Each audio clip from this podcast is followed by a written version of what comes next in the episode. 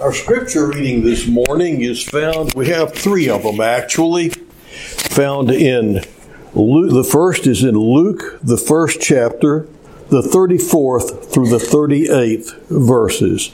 Luke 1, 34 through 38. Mary said to the angel, How can this be since I am a virgin? The angel answered and said to her, The Holy Spirit will come upon you and the power of the Most High will overshadow you. And for that reason, the Holy Child shall be called the Son of God. And behold, even your relative Elizabeth has also conceived of son in her old age, and she who was called barren is now in her sixth month. For nothing will be impossible with God. And Mary said, Behold, the bondslave of the Lord. May it be done to me according to your word. And the angel departed from her. And now we're going to be reading from the Gospel of John, the second chapter, the first through the twelfth verses. On the third day, there was a wedding in Cana of Galilee, and the mother of Jesus was there. And both Jesus and his disciples were invited to the wedding. When the wine ran out, the mother of Jesus said to him, They have no wine. And Jesus said to her, Woman, what does that have to do with us? My hour has not yet come. His mother said to the servants, Whatever he says to you, do it. Now there were six stone water pots set there for the Jewish custom of purification, containing twenty or thirty gallons each. Jesus said to them, Fill the water pots with water. So they filled them up to the brim. And he said to them, Draw some out now and take it to the head waiter. So they took it to him. When the head waiter tasted the water which had become wine and did not know where it came from, but the servants who had drawn the water knew, the head waiter called the bridegroom and said to him, Every man serves the good wine first, and when the people have drunk freely, then he serves the poorer wine. But you have kept the good wine until now. This beginning of his signs Jesus did in Cana of Galilee and manifested his glory, and his disciples believed in him. After this, he went down to Capernaum, he and his mother, and his brothers, and his disciples and they stayed there a few days. And now, then, finally, we're going to be reading again in the Gospel of John, the 19th chapter, the 23rd through the 27th verses. Then the soldiers, when they had crucified Jesus, took his outer garments and made four parts, a part to every soldier and also the tunic. Now the tunic was seamless, woven in one piece. So they said to one another, Let us not tear it, but cast lots for it to decide whose it shall be. This was to fulfill the scripture. They divided my outer garments among them, and for my clothing they cast lots. Therefore the soldiers did these things. But standing by the cross of Jesus, were his mother and his mother's sister Mary, the wife of Clopas, and Mary Magdalene. When Jesus then saw his mother and the disciple whom he loved standing nearby, he said to his mother, Woman, behold your son. And then he said to the disciple, Behold your mother. From that hour, the disciple took her into his own household. After this, Jesus, knowing that all things had already been accomplished to fulfill the scripture, said, I am thirsty. May God add his blessing to the reading of his word this day. This is Mother's Day, and if you'll notice, there's a theme that runs through the three passages that we read today. They were all about Jesus' mother from his announcement, from her being told that he's going to be coming into the world, and she was going to be the one who would have the opportunity to bear our Savior. And if you'll recall, what she said was, Behold the handmaid of the Lord. Then later, we see her kind of giving Jesus a nudge. Uh, it's like he was hesitant to really get started in what the Lord was calling him to do. And so she gives him a nudge and uh, helps him to get started with uh, turning the water into the wine. And then at the very end, that mama is still with her little boy as he hangs on the cross. Well, uh, we all have mothers. Even Jesus had a mother. God entrusts us to mothers, and then He entrusts mothers to us. And one of the last things you see Jesus doing before He died was honoring His mother, providing for her, making sure that she was going to be taken care of. And mothers, uh, uh, all of us, all, not just mothers, but all of us can draw from what uh, we see in the Bible about Mary. And uh, today I'm going to be lifting up three points that I just want us to all take to heart today. But this being Mother's Day, first I want to start. This is an Irish blessing. Uh, there is but one and only one whose love will fail you never, one who lives from sun to sun with constant fond endeavor. There is but one and only one. On earth there is no other. In heaven a noble work was done when God gave us a mother. That is so true. Now then, I'd like to share a few things with you, just kind of getting started, that uh, I ran across this past week. Uh, first, some advice that the renowned evangelist Billy Sunday gave to men to help them observe Mother's Day. He said, Try praising your wives, even if it does frighten her at first. now, then, uh, there's a then there's a qu- profound question I ran across. If evolution is true, how come mothers still have only two hands? Because they do stay busy, don't they? Now, this true anecdote I found very germane. A young mother who was expecting her third child was going through her clothes, which fit no longer. As she watched, her five year old son asked, Mom, now that you're going to have a baby, are you going to have to wear eternity clothes? Sometimes it feels like an eternity, doesn't it, ladies? Another mother was putting her son to bed on the eve of his fifth birthday. She was trying to communicate that birthday idea to him, and so she said, Kevin, this is the last night of your fourth year. Do you remember? Do you understand that? And Kevin was ready to communicate uh, with his hands, and uh, because you see, for and he held his hand up four for a full year. He'd been showing people four fingers for his four years, and now he was ready to add a thumb and seeing his four fingers, his mother nodded and said, When you go to sleep tonight, you're still four years old. But do you know how old you'll be when you wake up? Kevin nodded enthusiastically and he added his thumb to his four fingers and said, Tomorrow I'll be a handful. And yeah, yeah, a lot of people can identify with kids being a handful, can't we? Okay.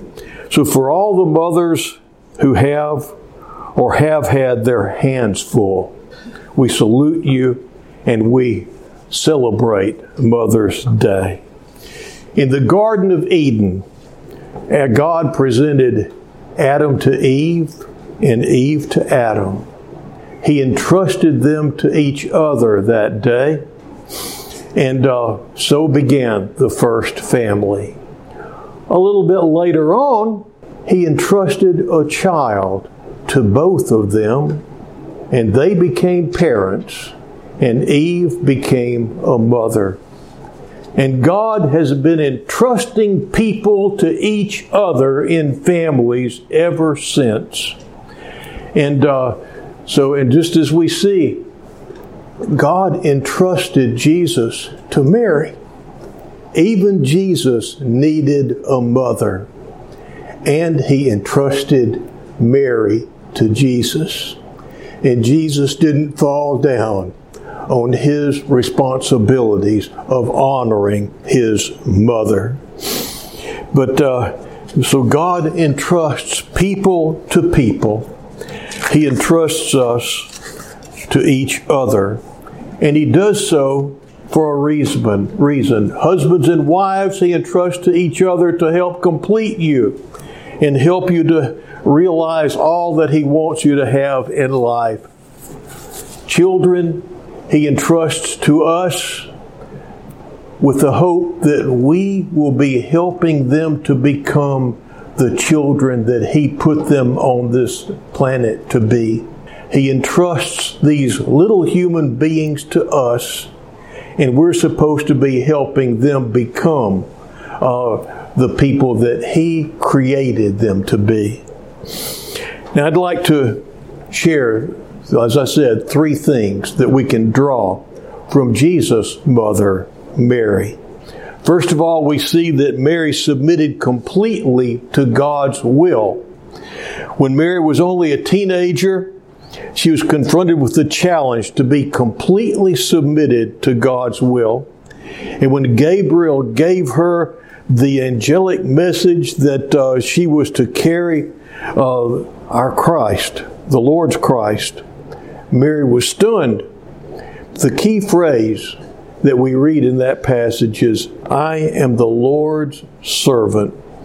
May it be as He wants it to be. Mary never wavered from her complete submission to God's will. Was she nervous? Certainly. Was she unsure of her own abilities? Who would not be? Was she anxious about the prophecy, that part of her future which would include pain? Of course. Mary was a little like the mother who sits up late at night, far past her bedtime, waiting for the date to be over. Of course, us dads do that too, don't we? But uh, she was like the father who said the silent, heartfelt prayer as he watched his child drive away from the house, taking all those raw instincts into the streets of great danger. Mary was like any parent in this room who wanted only the best and only the most protection for her child. And fully aware that life happens and uh, not all of life is pleasant. But Mary was unlike a lot of parents in the world today. Mary was first of all completely committed to, the, to God. She was so committed to God that she had no room for commitment for anything else, and that made her a mother worth imitating. And we have been talking the last couple of weeks or so about how we need to always put God above all else. Mary did that. She's an example of that for us. She was willing to sacrifice to do what God called her to do. And we should be willing to even hurt in order to accomplish what God wants us to do in this world. I read somewhere that the first three years of a child's life is spent by the parents just trying to keep them from killing themselves.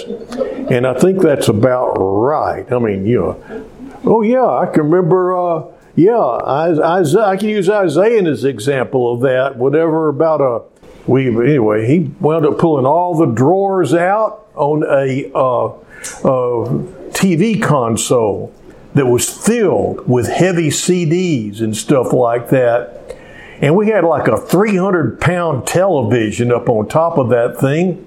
But when he pulled them all out, it all just, it just came over.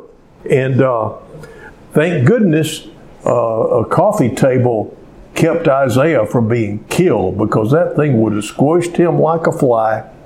But uh, Isaiah's still with us and we're grateful. But those first three years are kind of scary. They are. And, uh, and moms, we salute you for getting us through those, you know, and for, and some of you are still working on it, I know. But the thing is, Mary wasn't perfect. Uh, a mother called by God doesn't have to be perfect. And uh, I think that should be good news to each one of you.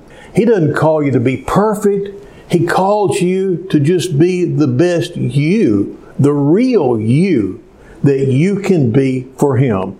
Not somebody other, not, not, not a copycat of some other great mother, nothing like that. You be you for Him. That's all He's called you to be. And then He's called you to raise this child. So, but if you'll just try, the Lord will help you with it. I remember uh, right after we had our, our first one, little one, and uh, Sharon was so concerned. I'm sorry, honey, I didn't run this by you. But uh, she was so concerned about being a good mother.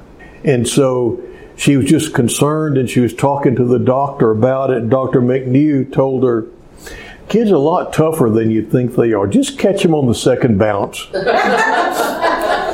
uh, the thing is, that is true. They are very resilient, and thank goodness He makes their bones flexible whenever they're little like that. But uh, it is a scary thing to be a mom, no doubt about it. But uh, the thing is, oh, I'll, I'll tell you about a, a mom that was trying to be perfect at a wedding one time. And this is, you know, things are just going to happen. She was going up to light the unity candle, and she was a very dignified time. Her mother's, I mean, was, she was the mama, it was the bride, or she was the mother of the bride. And you know, you want weddings to be perfect preachers, we preachers, we get antsy because I get more antsy at weddings and funerals because those are such high moments in people's lives. You want them to be the way they're supposed to be. Well, this mom walked up there and she started to light the unity candle. Whenever she was trying to light it, she lit her acrylic nail instead. So, keeping her cool, she just lit the candle with her nail, blew it out like a six shooter, and uh, went on about her business. And uh, that made the wedding. You know, those are the sorts of things that make weddings as perfect as you want them to be. Though her blackened fingernail was the talk of the reception. She was just trying not to, she was trying to be perfect. Dr. Benjamin Carson, the renowned surgeon at Johns Hopkins, tells a moving story about his mother. Uh, Mrs., Mrs. Carson insisted that Ben and his brother Curtis write a book report every couple of weeks. And uh, this wasn't for school, this was for their mom. Ben and Curtis dutifully did what they were told to do. And about the time he was in junior high, Ben finally realized something that was really a shock to him. His mama couldn't read. uh, for years, Ben had read books and scratched out reports, assuming that his mom was checking every word, but she didn't have a clue what he was saying. Now, consider this raised by an illiterate mother, Ben grew up to be a wonderful, famous surgeon and man uh, who's been featured in many articles and is so renowned in so many ways.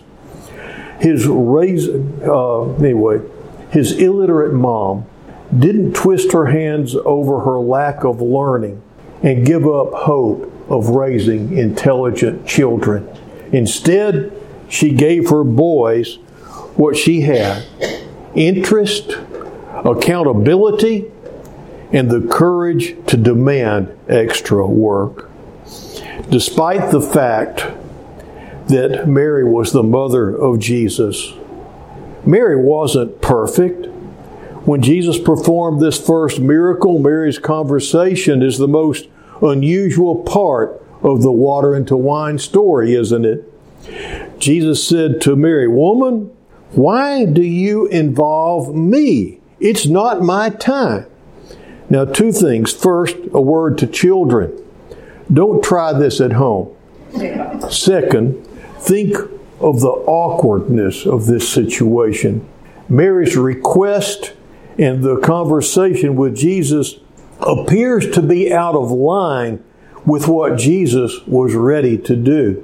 And though Jesus performed the miracle, there's a feeling that he did so in part because his mama put him on a spot. Well, if that's not a clear indication of Mary's imperfection, a second case is while Jesus was still talking to a crowd, his mother and brothers came outside and were insisting on speaking to him right then. And someone told him, Your mother and your brothers are standing outside wanting to speak to you. They were wanting to carry him away because they misunderstood what was going on. They thought that he had uh, lost his mind and they were wanting to carry him away so it wouldn't be an embarrassment to him anymore and for his own good as well. He replied to the person who informed him, said, Who is my mother and who are my brothers? And pointing to his disciples, he said, Here are my mother and my brothers. For whoever does the will of my Father in heaven is my brother and sister and mother. If Mary had understood the task of Jesus completely and wholly, uh, she would she have tried to interrupt him or even agree with anyway she just she wouldn't be trying to do that sort of stuff. She would be trying to stop his ministry before it got started. She wasn't perfect. She didn't know everything. And sometimes like this she messed up. You've made mistakes in the past. You'll certainly make a couple probably today and you'll make more mistakes tomorrow. And through it all God will love you, God will work with you and accept you, and through it all, your task of mothering or grandmothering will be accomplished. The last thing I want to share with you Mary never relinquished the title of mother, did she? Never. In the last passage we read, we find Mary standing near the cross of her son while he suffers on that cross and dies. And she didn't stand there stoically and passively uh, by the foot of the cross as if she were made out of stained glass. Her heart was breaking. Her son was hurting. And seeing her son hurting like that was killing her inside. The truth of Simon's prophecy at the birth of Jesus was suddenly true. The cross cut deeply into Mary's heart. Despite the pain, however, Mary was there. She was a mother from the beginning and a mother at the end. A mother called by God never relinquishes the title. You'll find mothers like that in the halls of children's hospitals, in funeral homes, and in counselors' offices. Mothers never relinquish the title, even if the child is rebellious, harsh, or cruel. Her heart just will not allow it not when she is called by God. Sometimes the most difficult decision a mother will, ever will make comes right at the beginning. There are young women who realize the in the rarest of circumstances that the best gift they can give their child is the gift of adoption. But even at that moment of giving up, a mother's love dominates the scene. It is sacrificial and it is painful, but it is a loving moment of care. And mothers who give their children to families that they know are going to love them and are patiently standing waiting for a child to love. Those moms who are willing to do that, they need to be acknowledged, as do the families who receive these children. My family is one of those families. My little sister's adopted, and she is my little sister, and she grew up in a home where she was loved and she has expressed gratitude to her birth mother for being willing to want the best for her. My uh, uh, secretary in uh, a, church I served not too awful long ago, she I went through the adoption process with her. She couldn't have children, and she wanted a child so badly. She wanted to be a mom and so I watched her go through all the same agony that I watched my mom go through uh, as far as she is going through the adoption process. And so, mothers who are willing to give up children out of love and wanting them to have a good life, and mothers who receive them, they do need to be recognized and given thanks for. When a woman becomes a mother, when a man becomes a father, there's an instant realization that the day will almost certainly come when pain dominates the picture. The crosses are different for every family, but frankly, the crosses usually come. There may be a divorce or a disease or a death. There may be harsh words and unacceptable actions. There may be tough love and impossible nights. Through it all, mothers called by God never relinquish the title. Never. There's nothing like a mother's love. Mary was blessed. She had a chance to see God's entire plan played out, didn't she? And I'm so happy for her that she did. She suffered through the crucifixion. She celebrated the resurrection and even was part of the small group that witnessed the powerful outpouring of the Holy Spirit on the day of Pentecost.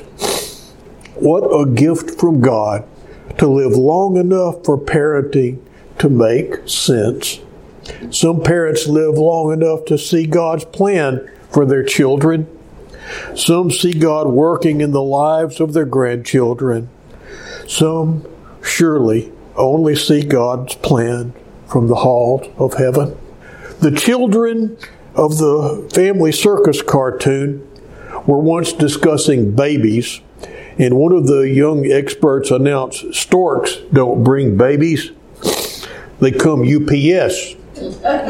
Some of the other children had different ideas that they went through, but the best one was saved for last.